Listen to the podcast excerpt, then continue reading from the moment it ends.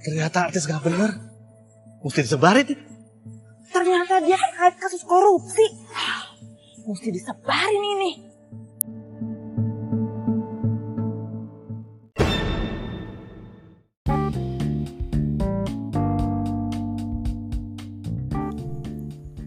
Sudah bijakkah Anda dalam bersosial media? Stop hoax dengan melakukan klarifikasi, konfirmasi, dan validasi informasi yang kamu terima sebelum membagikannya.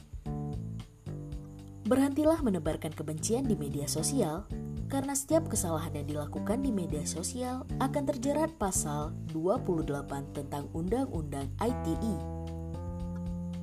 Jempolmu adalah harimaumu, bijaklah bersosial media. Simpan gadgetmu, mulailah berinteraksi langsung dengan orang terdekatmu.